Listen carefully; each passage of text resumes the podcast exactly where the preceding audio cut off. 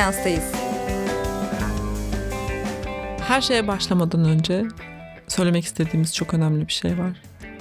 Bu program spoiler içerir. Herkese merhaba. Ayşe Melek ve ben Elif Eda bugün Nelly ile seanstayız. Nelly, Selin Siama'nın 2021 yapımı Küçük Anne filminin ana karakteri. Önce ben bir sana sorayım Melek nasıl buldun filmi? Filmi çok terapötik buldum. Doğruyu söylemek gerekirse. Birazdan anlatacağız zaten ama hem metaforlar hem karşılaşmalar, annenin çocukluğu, çocukluğun tamir edilmesi, bir çocuk üzerinden annenin iyileşmesi vesaire falan gibi gerçekten terapi açısından çok kıymetli öğeler var filmde. Beni filmde en çok etkileyen şey zaten aslında çok büyük meseleler konuşuyor film. Çok büyük meseleler anlatıyor. Çok küçük ölçekte anlatıyor bunu. Çok büyük meseleler diyorum çünkü bir insanın hayatını çok belirleyecek temel bir ilişki üzerinden yola çıkan bir film. Anne kız çocuğu ilişkisi üzerinden yola çıkan bir film. Ve buradan bilmiyorum dinleyicilerimiz arasında böyle bir duyguya kapılan var mıdır ama bana çok hissedilen bir şeymiş gibi geliyor. Yani o çocukluğumuzda hissettiğimiz şu anda çocukların da hissettiği belki işte egosentrik evreden dolayı annenin mutluluğunun ya da mutsuzluğunun sebebi olma hissi. Bu filme özel olarak annenin mutsuzluğunun sebebi olma hissi bana bir çocuk için çok ağır, çok büyük bir yük, bir duygu gibi geliyor ve o bizim işte sonraki yetişkinlik hayatımızı da etkileyen bir şeye dönüşüyor. Film Selin Siama'nın bence gerçekten en küçük, en en en mikro filmlerinden biri diyebileceğimiz bir film. Filmografisine baktığımızda hep böyle bir cinsel kimlik, ilişkiler üzerinden giden aslında çok da politik bir yerde duran filmler yaptığını görüyoruz. Bizim ülkemizde evet tabii yakından takip edenler işte Nilüferlerle ya da ne bileyim Tomboy yani ne diyoruz biz ona erkek Fatma mı diyoruz? Erkek Fatma'yla da biliyorlardı ama en çok alev almış bir genç kızın portresiyle bilindi. Sonra bu film geldi. Seanstayız'ın bağlamı gereği biz Nelly'nin karakter arkı üzerinden takip ediyor olacağız. Ana karakterimizin karakter arkı üzerinden takip ediyor olacağız. Nelly 10 yaşlarında yanlış anımsamıyorsam bir kız çocuğu anneannesi ölüyor ani bir kayıp. Zaten huzur evinden açılıyoruz. Birlikte annesiyle ve babasıyla anneannenin evine gidiyorlar boşaltacaklar. Kendi evlerine geri dönecekler. Burada beni en çok etkileyen bir anneyle ilişkisini anlatan bir ilk bir sahne var. Burada da sinemanın gücü çok açığa çıkıyor bence. Çünkü hani tek bir görüntüyle o kadar katmanlı bir ilişkinin daha doğrusu o kadar çok katmanını anlatmış oluyor ki ben açıkçası hani hayranlık duydum. Çok inceltilmiş bir yazım olduğunu düşünüyorum bunun. Bu filmde bundan Çok, çok, var. var. Açılış sahnesi olarak bundan bahsetmek istiyorum. Hem de oradan belki anne kız ilişkisini irdelemeye başlayabiliriz. Arabada gidiyorlar cenazeyi almışlar. Anne önde arabayı kullanıyor.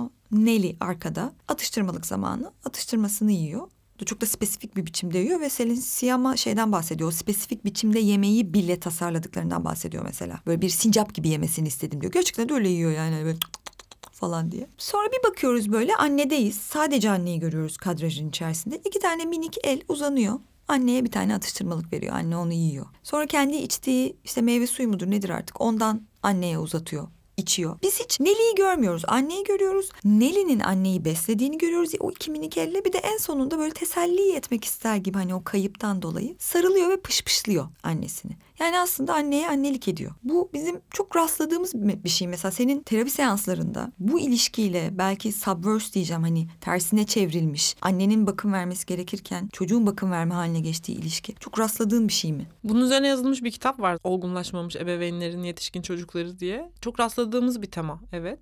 Beslenme de bu arada oyun terapisi açısından çok kullanılan metaforik bir öğedir. Beslenmeyi biz büyüme metaforu olarak çok fazla kullanıyoruz. Özellikle oyun terapilerinde. Çocuk beslenmeye dair öğeler getiriyorsa eğer seansa aslında büyümeye dair şeyler anlatmaya çalışıyordur terapiste. Hangi anlamda büyümeye dair şeyler? Yani büyüyemiyorum mu yoksa o büyüme ilişkisini mi anlatıyordur? Büyüyorum mesajı vermeye hmm. çalışıyordur aslında. Hmm. Ya büyümeye ya da beslenmeye dair problematik şeylerle de gelebilir orada büyümekle ilgili bir takım problemlerden belki bahsediyor olabiliriz ama esasen hani bir şey yemek, sofra kurmak, oradan beslenmek bunların hepsi bak ben büyüyorum, gelişiyorum, yetişkin olmaya başlıyorum. O yüzden sen anlatırken hani şunu da düşündüm ben bir taraftan. E, Nelly'nin annesini beslemeden önce kendini besliyor olması da bence o anlamda konuşulması gereken şeylerden bir tanesi. Çünkü aslında film boyunca şeyi görüyoruz. Anne gidiyor ve Nelly kendini besliyor. Bir çocuğun kendini şifalandırabilecek bir kapasiteye sahip oluyor olduğu bilgisine de sahip sanırım yönetmen.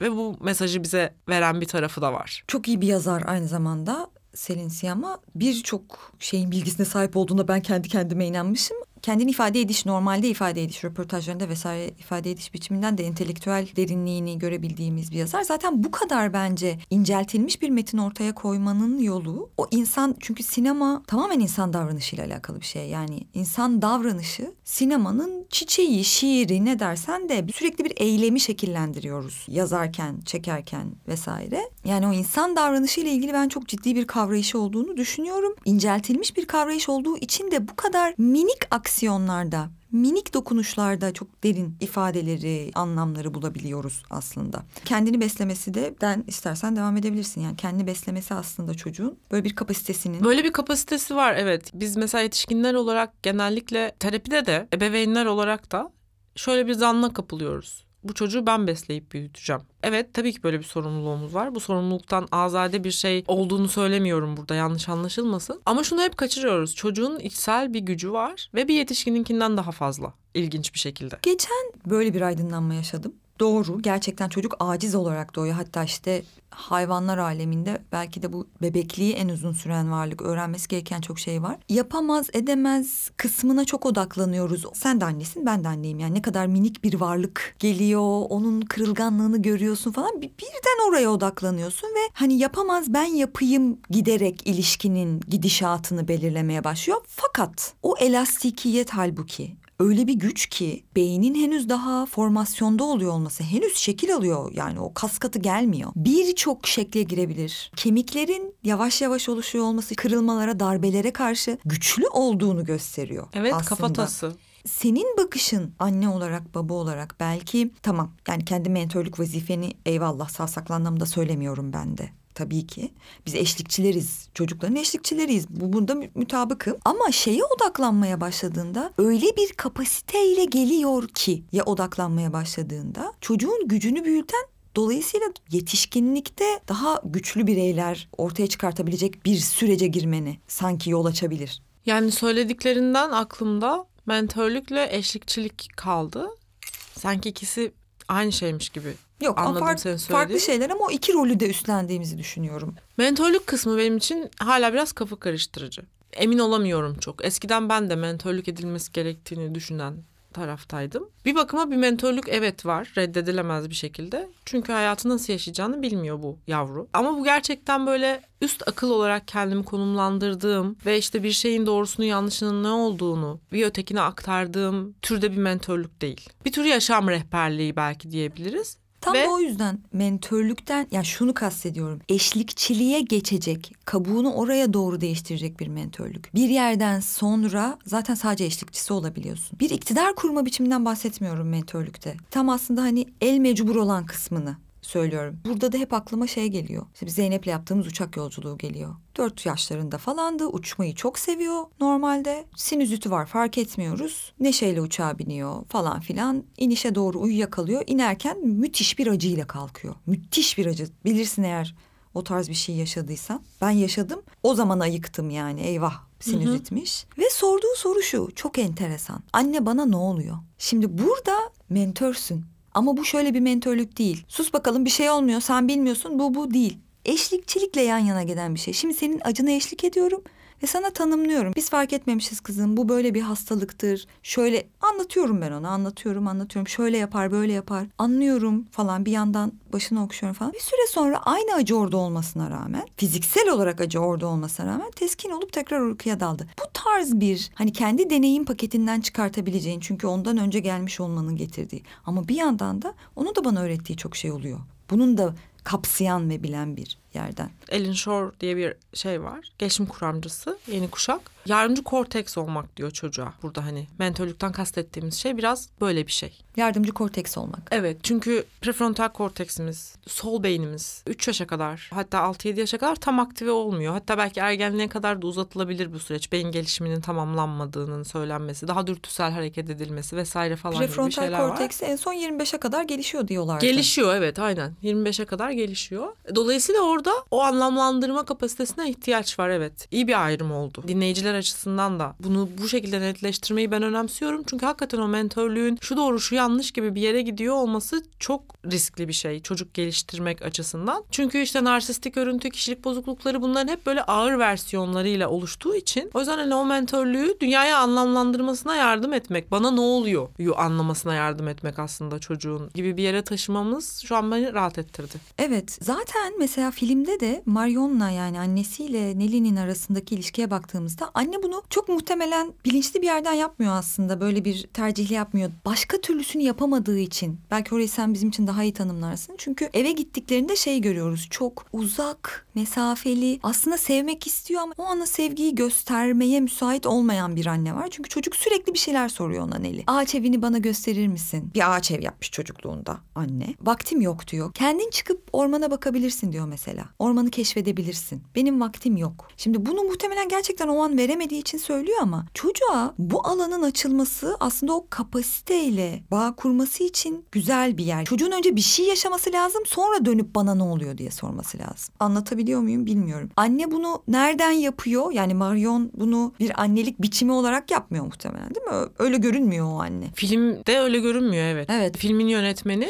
depresyonda bir anne gösteriyor bize. Yas tutan bir anne gösteriyor. Annesini kaybetmiş. Yani başka kişiliğine dair çok detaylı bir şey vermediği için hani ben oraya bağlıyorum. Belki direkt bir bağlantı da yoktur bilmiyorum ama görünen şey o. Yas tutan depresyonda tahammülü biraz düşük. Ve dolayısıyla aslında o an orada var olamayan, çocuk için mevcut olamayan bir anne görüyoruz. Evet ve bu öncül daha sonra işte filmin başlarında anne birden gidiyor. Buraya götürüyor bizi. Yani fiziksel olarak da varlığının gittiği bir yere götürüyor. Ve bu Nelly için çok ilginç bir hikayenin başlamasına sebebiyet veriyor. Bir sabah uyanıyor. Hiçbir açıklama yapılmadan kendisine. Anne gitmiş, babayla baş başa kalmış. Böylesinin daha doğru olduğunu düşündük diyor mesela babası. Bu kadarlık bir e, cevap var ve bundan sonra işte o ormanda kendi kendini oyalama macerasında kendi yaşlarında bir kız çocuğuyla karşılaşıyor ve çok da süre geçmeden onun aslında annesinin çocukluğu olduğunu fark ediyor. Hem de anneannesiyle yeniden anneannesinin gençliğiyle birleşmiş oluyor. Şimdi bu çok ilginç bir hamle bence. Çünkü bir yandan bağlanma konuştuk mesela biz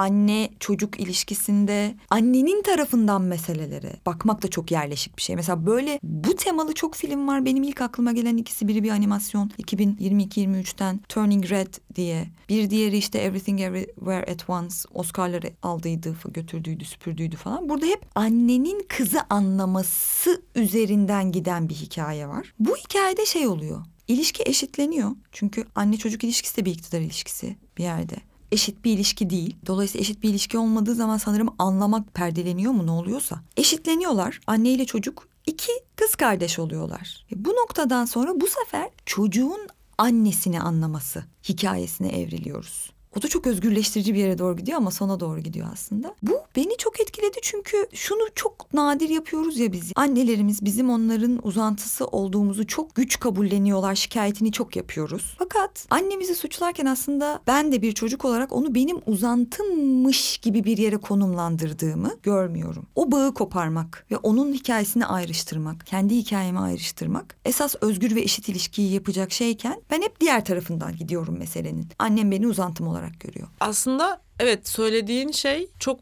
bence o anlamda sarsıcı bir şey. Sinema açısından da anladığım kadarıyla öyle bir sinema dili açısından da çok kullanılan bir şey değil. Senden duyduğum şey o hikaye açısından, sinema dili açısından değil ama anlatılan hikayeler açısından. Psikoterapide de zaten aslında yapmaya çalıştığımız şey o ayrışmayı gerçekten çocuğun gözünden gerçekleştirebiliyor olmak. Nasıl yani? Biz seanstayken bir danışanla işte Neli bize seansa geldiyse eğer zaten yapmaya çalıştığımız şey aslında Selin Siyaman'ın bu filmde yap, yaptığı şey. Nelly'nin orada annesiyle karşılaşması ve o ayrışma annesini özgürleştirmesi. Aslında Nelly'nin kendisini özgürleştiren bir şey. Çünkü oradaki hesaplaşma sona eriyor, anlayış gerçekleşiyor onun da ayrı bir varlık olduğuna dair bir bilinç oluşuyor. Öfke suçluluk döngüsünden çıkmış oluyoruz bu sayede. Bize verilmeyenlerle ilgili hakkımız olduğunu zannettiğimiz, zannettiğimiz diyorum. Neden Hı-hı. böyle diyorum? Bu bir tercih. Genelde şöyle bir şey çünkü anne ve babamız sanki bize bunları vermek zorundaydı. Bizi sevmek zorundaydı. Değiller mi? Ben olduklarını düşünmüyorum. Bu biraz dinleyicilere şey gelebilir. İtiraz yani içlerinde buna dair itiraz oluşabilir. Evet yani benim Anlıyorum. bile benim bile içimde tabii ki bir şeyler kıpırdanıyor ama bence anlaşılması gereken bir bir şey söylüyorsun. Evet çünkü yani yetişkin olmak insan olduğumuz gerçeğinden bizi koparan bir şey değil ki. Yani biz insanız ve sınırlı varlıklarız ve zayıf varlıklarız. Dolayısıyla benim bir yetişkin olarak depresyona girmemek, kaygı yaşamamak, kendimi çok yeterli hissetmek, iyi bir ebeveyn olmak gibi sorumluluklarım bir yanıyla olmakla birlikte buna gücüm yetmeyebilir. Ve bu çok insani bir hak. Yani özellikle modern psikolojinin anne babaların elinden bu hakkı aldığını düşünüyorum ben. Halbuki benim buna gücüm yetmez. Ben çok küçüğüm. Neli kadar küçüğüm aslında ben de yani. 40 yaşında olsam da, anne baba olmuş olsam da. Tabii ki yaptığım şeylerin sorumluluğunu almakla yükümlüyüm. Burada o yetişkin sorumluluğundan kaçmaktan bahsetmiyorum. Ama bir de hayatın gerçekliği var. Ve bu hayatın gerçekliği acımasız bir gerçeklik. İnsan varoluşu için yıkıcı bir gerçeklik. Bir yanıyla, bütünüyle değil ama işte ekonomik kriz oluyor mesela. Dünyada savaşlar çıkıyor mesela. Ben annemi kaybediyorum. Ben de bir anneyim evet ama annemi kaybediyorum ki filmde de olan şey bu zaten. Benim çocuğum var diye annemin kaybının yasını ya da depresyonunu yaşama hakkımın benim elimden alması çok acımasızca bir şey. Tabii ki çocuğumu koruyayım. Tabii ki bilmem ne. Evet ama bu benim gerçeğimi de reddetmeyelim. Bir şey sormak istiyorum sadece. Peki bu dediğimiz yani işte 8-9 yaşında bir çocuktan beklediğimiz bir şey mi? Yetişkin birinden beklediğimiz bir anlayış mı? Çünkü hani 8-9 yaşındaki bir çocuk sevgi bekler. Onu beklediği için onu suçlayamam ama atıyorum 30 yaşına geldiğinde hala bunun için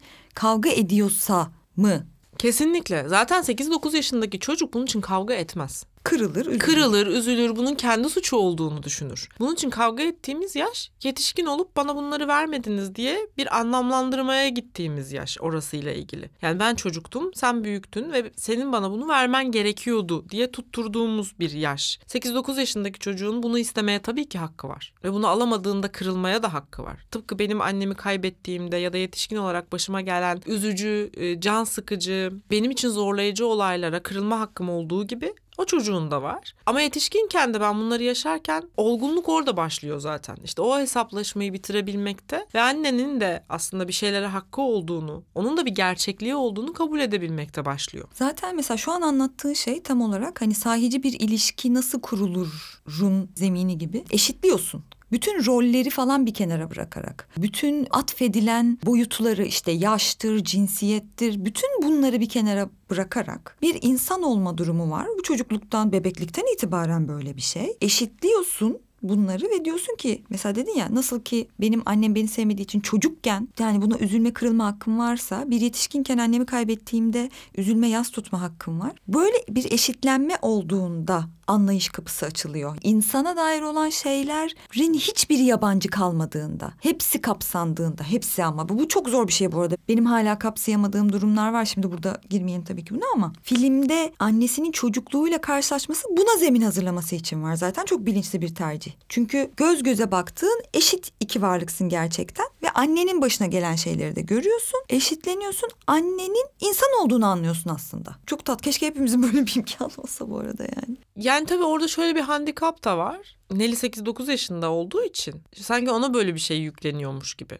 Nasıl yani ona böyle bir sorumluluk yükleniyormuş gibi. Evet hani böyle de algılanabilir. Yok yok ama bunu biz zaten netleştirdik diye düşünüyorum ama sen bir daha lütfen Hı-hı. berraklaştır bizim için. Yani 8-9 yaşında bir çocuğun Nelly karakterinde olduğu gibi bu filmde olduğu gibi böyle bir olgunlukla olaya yaklaşmasını bekleyemeyiz. Tabii ki içsel çocukların karşılaşması gibi anladım ben onu zaten filmde bu arada yani. Hani Nelly'nin ve annesinin çocukluğunun karşılaşması ve tabii ki metaforik olarak da oyunun bir çocuk için ne kadar iyileştirici olduğu gerçeğiyle de bize bir şey sunuyor. Oyun oynayarak iyileşiyor aslında Nelly. Tabii. O çocukla, Hı-hı. annesinin çocukluğuyla yani karşılıklı oyun oynuyorlar. Oyun arkadaşı Oyun oluyorlar. arkadaşı oluyorlar. Dolayısıyla aslında o oyun arkadaşlığının iyileştiriciliği, o içsel çocukların karşılaşmasıyla ilgili. Bu arada o şey de çok tatlı. Oynadıkları oyun da bir yetişkinleri pretend ettikleri, yetişkin hı hı. karakterlere büründükleri bir oyun. İşte kendileri yazıyorlar, sahneliyorlar. Bu hem olay örgüsünde yeri olan bir şey. Çünkü annesinin oyuncu olmak istediğini öğreniyor orada ilk defa. Bir yanıyla o olay örgüsünü de besliyor ama metaforik bir yerden baktığında da çocuk kendi yetişkinlik provası yaptıkları bir oyun oynuyorlar. Hı hı.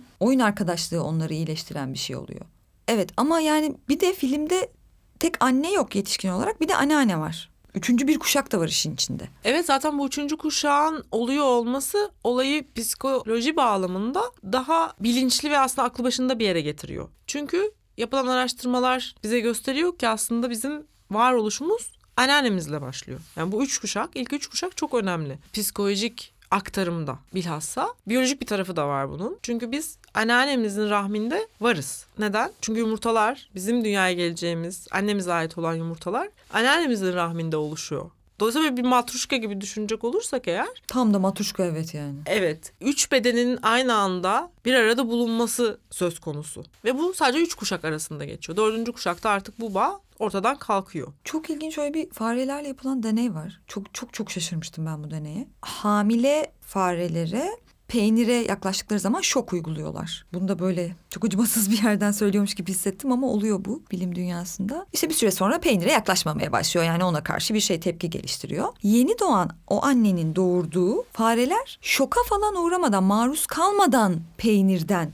direkt uzak duruyorlar. Onların doğurduğu yavrular da aynı şekilde peynirden uzak duruyorlar ama dördüncü kuşakta o travmanın etkisi kalkıyor artık. Yeni bir kuşak doğmuş oluyor. Çok enteresan. Neyi aktaramıyor bilmiyorum. E, tam olarak bu aslında.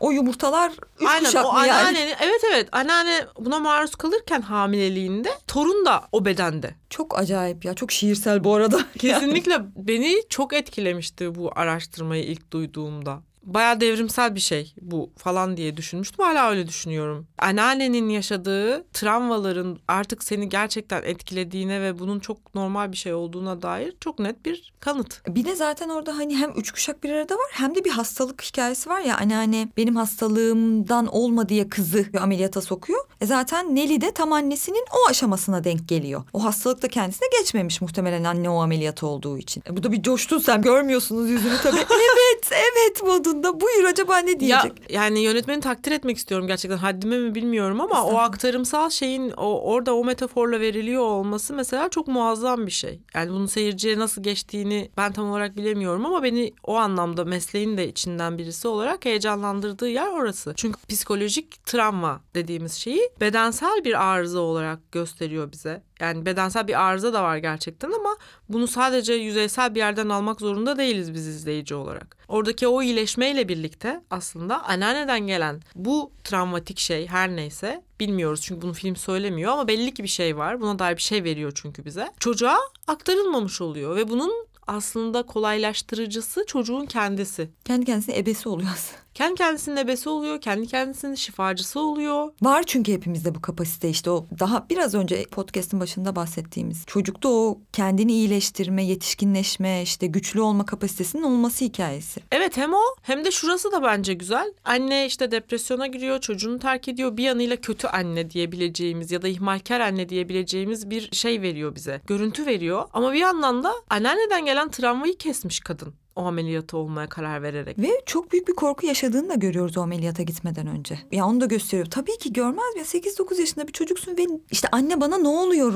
Ve onun da annesi orada değil bu arada. Hı hı. Anneanne de orada değil. O anne bana ne oluyor? cevap verebilecek zihinsel yerde değil. O korkuyu yaşadığını görüyorsun. Zaten ilginç. Nelly eve döndüğü zamanlarda babaya şey diyor. İşte hiçbir şey anlatmıyorsunuz falan diyor. Ondan sonra bir sürü şey anlatıyoruz diyor babası da. Hayır diyor ya. Mesela korkularınızdan hiç bahsetmiyorsunuz. Sonra işte babası ona en çok korktuğu şeyin kendi babası olduğundan falan bahsediyor. Bilmiyorum şu anda bile acayip bir biçimde etkiledi beni. Evet çünkü ebeveyn olarak bir persona geliştirmek zorunda olduğumuzu hissediyoruz çocuklarımıza yetişkin bir yerden ve her şeyi halletmiş bir maskeyle görünmek zorundaymışız gibi geliyor. Bu sanki onu korumanın bir yoluymuş gibi. Yine onun kendi içindeki iyileştiriciliğe güvenmeden ben onu koruyacağım dünyadan ve işte kötülüklerden, zayıflıklardan. Ben yansıtmazsam ve güçlü olursam ancak çocuk benden bunu alabilecek gibi bence saçma bir şeye kapılıyoruz aslında. Halbuki gerçek olmak ve gerçek ilişki kurabilmek çocuğun yetişkinler dünyasına adım atmasında ona rehberlik etmemizin önemli yollarından bir tanesi. Evet, kesinlikle. Çünkü ben de insanım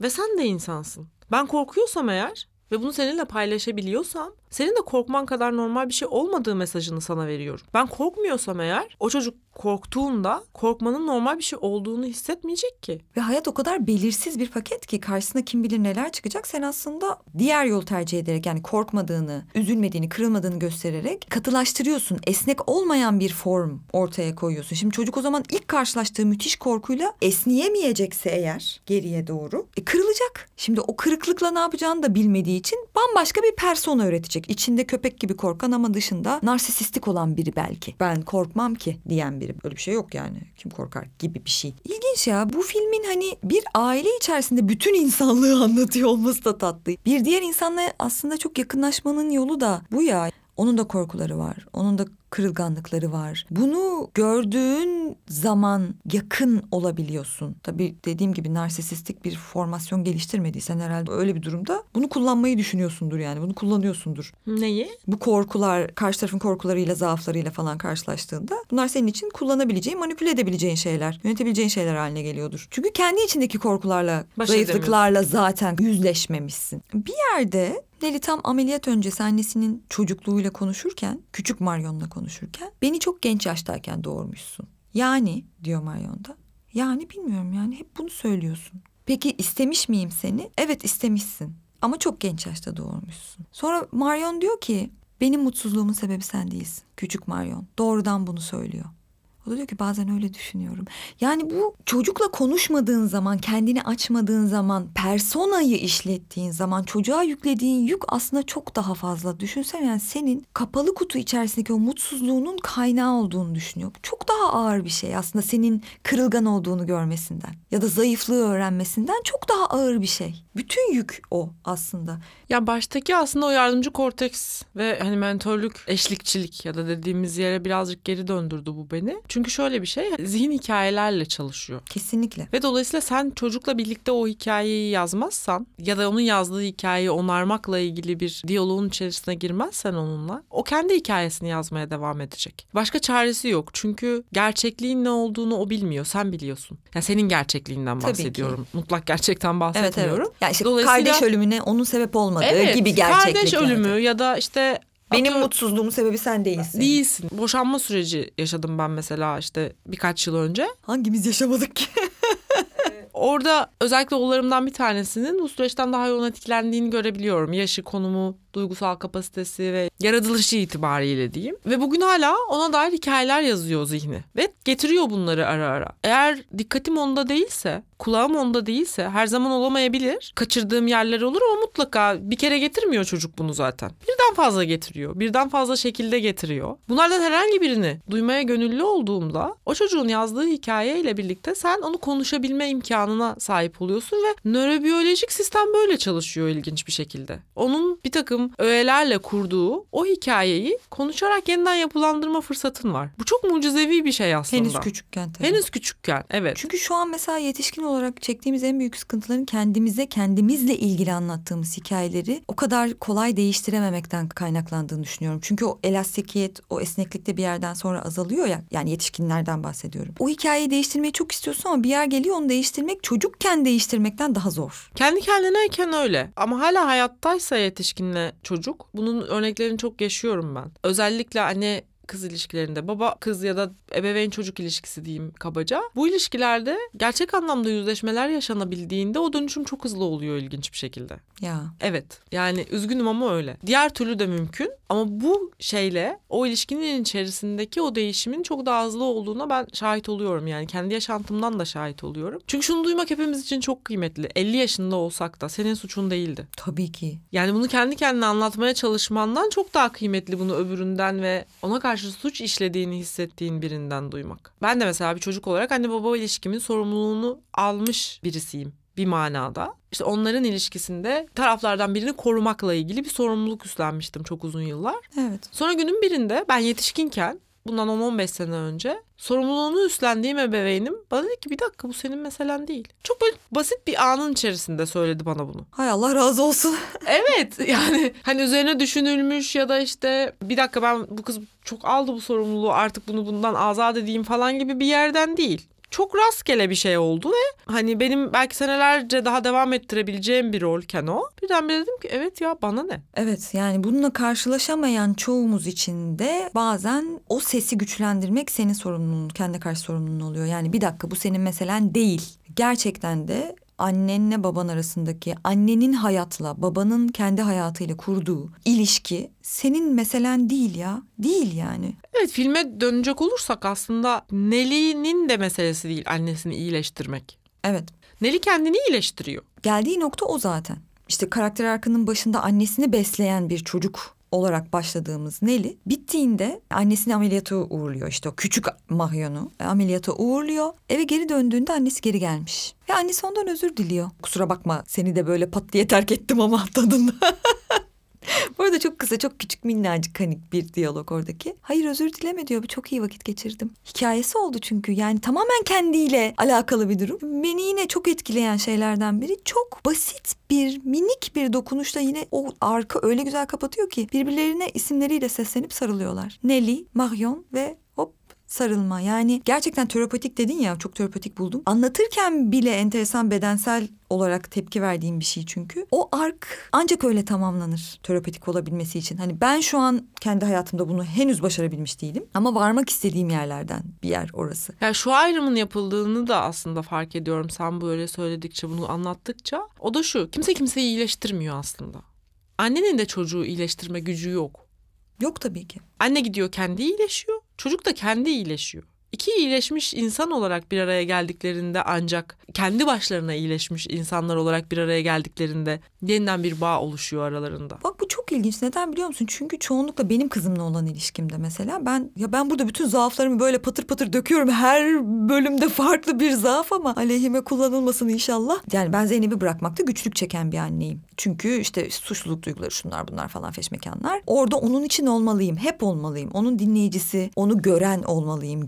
Görüldüğünü hissetmeli, dinlendiğini hissetmeli. Fakat mesela e, Marion'un Nelly'yi terk edebilme cesareti göstermesi işte iyileşip geri dönmesine sebep olan şey ya. Belki de mi acaba? Evet ben de az önce bunu söyleyecektim. Atlamıştım. Şimdi senin dönmen o anlamda yeniden hatırlattı bana. Orada aslında bir karar var ve bu karar belki de annesi Nelly'yi terk etti gitti gibi de yorumlanabilecek ve bencilce bir yerden yorumlanabilecek bir kararken hani hep böyle dilemmalar oluşturulur ya hikayelerde, evet. filmlerde falan. Belki de kadıncağız bu kadar yasta ve depresif bir anneye maruz bırakmak istemedi bu çocuğu ve evet ben bir süre gideyim, kendi sorumluluğumu alıp iyileşeyim ve tekrar geleyim gibi bir yerden bu kararı verdi. Ya bu böyle arada çok özür dilerim. Bu arada yani ormanın ortasında kurtlarla da bırakmadı yani çocuğu bir yandan da. Babasıyla bıraktı yani evet. Belki şu ya anne çocuk ilişkisi de her türlü ilişkide sanırım yegane sorumluluk var. O da kendine dürüst olmak, kendini olduğun gibi ortaya koyabilme cesareti. Bütün ilişkiler için sanırım bu böyle. Karşı tarafa karşı da sorumluluğun bu. Kendimi olduğum gibi ortaya koyuyorum. Kadar. Ve senin ne tepki vereceğine de okeyim, tamamım. Tabii bu iki yetişkin arasında olacak şey. Şimdi çocukla anne arasında böyle bir şeyden bahsetmiyorum tabii ki. Film bağlamında öyle gelişiyor mesela ama.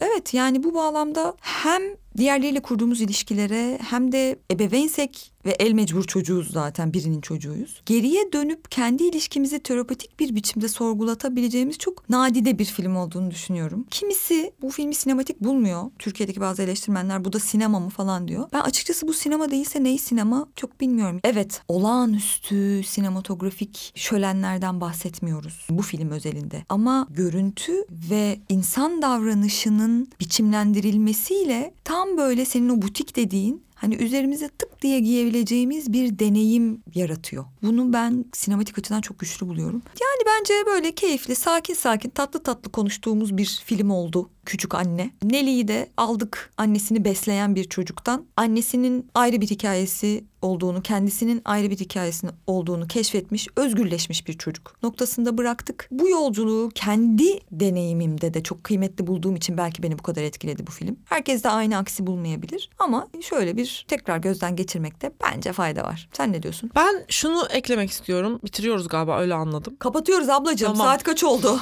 Evet gidip evlere uyumamız lazım. Çok yorulduk. Aslında bu filmden benim en çok aldığım şeylerden birisi. Hayat çok düz değil. Tek boyutlu değil, iki boyutlu da değil. Yani bu filmin bana geçirdiği şeylerden birisi o. Annelik üzerinden bunu yapıyor ama iyi kötü olarak değerlendirmek bir şeyi, bir şeyle ilgili hüküm vermek. Hiçbir şey tek boyutlu değil yani hayatta. Bir şeye bakıp ya işte bu kadın da çocuğunu terk edip gitmiş. Bu anne de ne kadar düşüncesizmiş ya da ne kadar düşünceliymiş diyebileceğimiz bir şey yok. Bu kadar basit cevaplar yok yani hayatta. Hiç yok ya. Hiç Hatta yok. hayatta bence cevaplar yok zaten. Haller var, durumlar Haller var. var, durumlar var ve bunları ne kadar çoğaltıp ne kadar zenginleştirirsek o kadar anlam dünyamız genişliyor. Anlam dünyamız genişlediğinde bence ilişki kurma kapasitemiz de artıyor. Kesinlikle. Bir ötekine yer açabilmekle ilgili bir genişliğe ulaşıyoruz. O yüzden bu filmi böyle bir yerden duyuyorum ve görüyorum ben açıkçası. Bunu da eklemek istedim. Evet çünkü iktidar ilişkisi kurmayan onu eleştiriyor bir yerde yani. Anne çocuk arasındaki iktidar ilişkisini eleştiriyor ve ilişki bence başka bir şey, iktidar ilişkisi başka bir şey.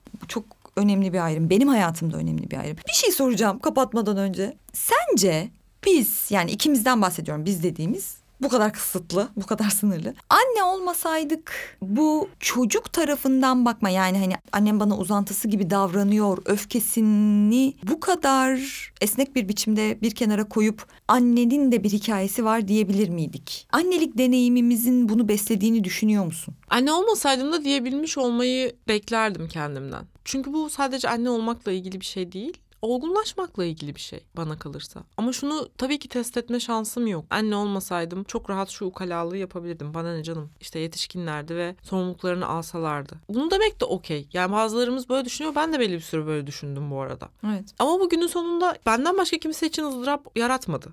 Yani kendi kendimi yemeye devam ettim. Nerede şunu dedim işte sal bu kadını artık. O kadının da bir hikayesi olduğunu ne zaman gördüm? O zaman ben özgürleştim zaten her şeyden önce. Evet. O yüzden ona yapılmış bir iyilik değil bu zaten. Benim kendi yetişkin sorumluluğumu, insan olma sorumluluğumu almam ve hayatıma devam etmekle ilgili bir karar vermem aslında anlamına geliyor. Bunun eyvallah bu olgunlaşmanın annelik deneyimiyle bir ilişkisi olmak zorunda değil. Ama kolaylaştırıcı olmuştur belki de. Evet kendimi anlamak ve şöyle bir yerdeysem eğer anne aslında orada mesela paradoksal bir şey var söylediğinde. Evet. O paradokstan hareket ediyorsam burada zaten bir tık ikiyüzlüce bir haldeyim ben. Umarım öyle bir yerden hareket etmiyorumdur. Yani bundan da çok emin olamadım şu an ama anneyim ve bana yöneltilebilecek ve benim kendime yöneltebileceğim suçlamaları bertaraf etmeye çalışıyorum. Öyle olduğunu Diyelim ki. Olabilir bu arada evet haklısın. Şimdi böyle deyince sen belki öyle bir zaafa düşüyor olabiliriz. Dur bakayım devam et. Öyle bir yerdeysem zaten bir tık ikiyüzlüce bir şey sunuyorum şu anda kendime, sana ve bizi dinleyenlere. Ama böyle içimi biraz yokladığımda umuyorum ki gerçekten çok daha derinden bir yerden bu gerçekliği kabul ederek konuşuyorumdur. Ben şu an böyle hissediyorum. Evet bir başka insanın gerçekliğini de kabul ederek. Bu soruyu sorarken benim kafamda net bir cevap olduğu için sormadım. Gerçekten senin ne düşündüğünü merak ettim. Benim için de bir tartışma konusudur bu. O çocuk olma öfkesini ne zaman bıraktım, onu suçluluğa ne zaman dönüştürdüm, o suçluluktan da ne zaman azade ettim falan filan. Çünkü şunu da biliyorum yani. Anne olduktan sonra şunu söyleyen arkadaşlarım da oldu. Çocuğu doğurduktan onun işte neşesi ya da kıvancı ya da neyse oradan aldığı şeyi aldıktan sonra daha fazlasını yapmaları gerekirdi annemle babamın bana. Bu öyle bir şey ki bunu diyen de oldu. Dolayısıyla evet hem annelik deneyiminin etkisi var ama hem genel olarak hayatla nasıl bağ kuruyoruz, ne soruları soruyoruz, kendimizi nereye taşıyoruzun da daha çok sanırım şu an bulunduğum yerden verdiğim cevap sanırım daha çok etkisi var. Çünkü annelikte bir deneyim ve senin onunla nasıl bağ kurduğun, hayatla nasıl bağ kurduğundan çok ayrı bir şey değil. Oradan nasıl bir şey çıkartıyorsan buradan da bambaşka bir şey çıkartabilirdin aslında. Çok değişik bir pencere açıldı şu anda zihnimde. Onu söylemeden geçmek istemiyorum. söylesene. Ee, Yalnız ben sadece şeye gülüyorum kendi içimden. Şu an bir ilham geldi. Aynen. Şu an bir aydınlanma geldi. Işık vahiy geldi. Bir saniye geliyor. Şöyle şimdi bu söylediğin şeyi söylediğim bir dönem benim de oldu. Çocuğum oldu. Ya işte bak ben de anne oldum. Anlıyorum ki aslında falan işte falan hani ben onlar gibi olmayacağım. Olmayabiliyormuşlar. Orada da kalmadı ama hikaye. Çünkü şunu kıyas edemem. Onun gerçekliği bambaşkaydı.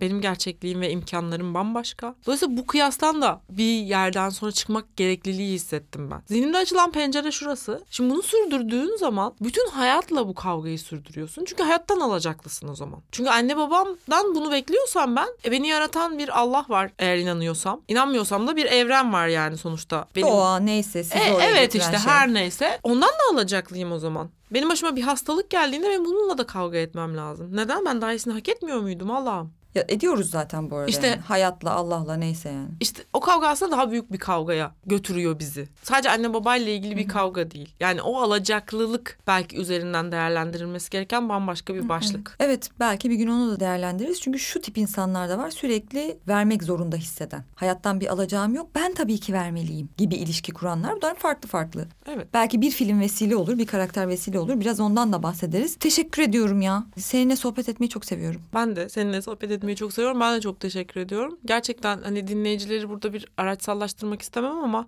bu sohbetlerin kendisi çok keyifli. Umarım onlara da geçiyordur ve böyle bir sinerji oluşuyordur burada Bu gibi. arada şey yapabiliriz. Mesela böyle Instagram sayfamızdan falan iletmek istedikleri böyle filmler olabilir. Karakter arkını merak ettikleri, onun psikolojik düşümünü merak ettikleri. Hani öyle bir yere de açalım istersen. Bir gelen e, ne ne duymak istiyorlar. Yani bunu illa yapacağız demiyorum bu arada. Ama önerilerinizi merak ediyoruz diyebilirim. Aynen diyebilirim. yani illa zaten önerilen her şeyi yapamaya da biliriz. Buna vaktimiz, zamanımız, fırsatımız yetmeyebilir, olmayabilir. O yüzden evet ama böyle bir iletişim halinde olmak dinleyicilerle bence de güzel olur. Tamam öyle bir şeyler bekleriz o zaman sizden. Aklınıza eserse isterseniz merak ettiğiniz, konuşulmasını istediğiniz, meleğin ameliyat yapmasını istediğiniz filmler varsa bize gönderi verin. Çok teşekkür ediyoruz. Siz de bize eşlik ettiniz, bizi yalnız bırakmadınız, dinlediniz. Haftaya bambaşka bir filmle, bambaşka bir filmden bir karakterle seansta olacağız. Sizi de bekleriz. Bekler miyiz? Tabii ki bekleriz. Sevgiyle. Ve esenlikle kalın.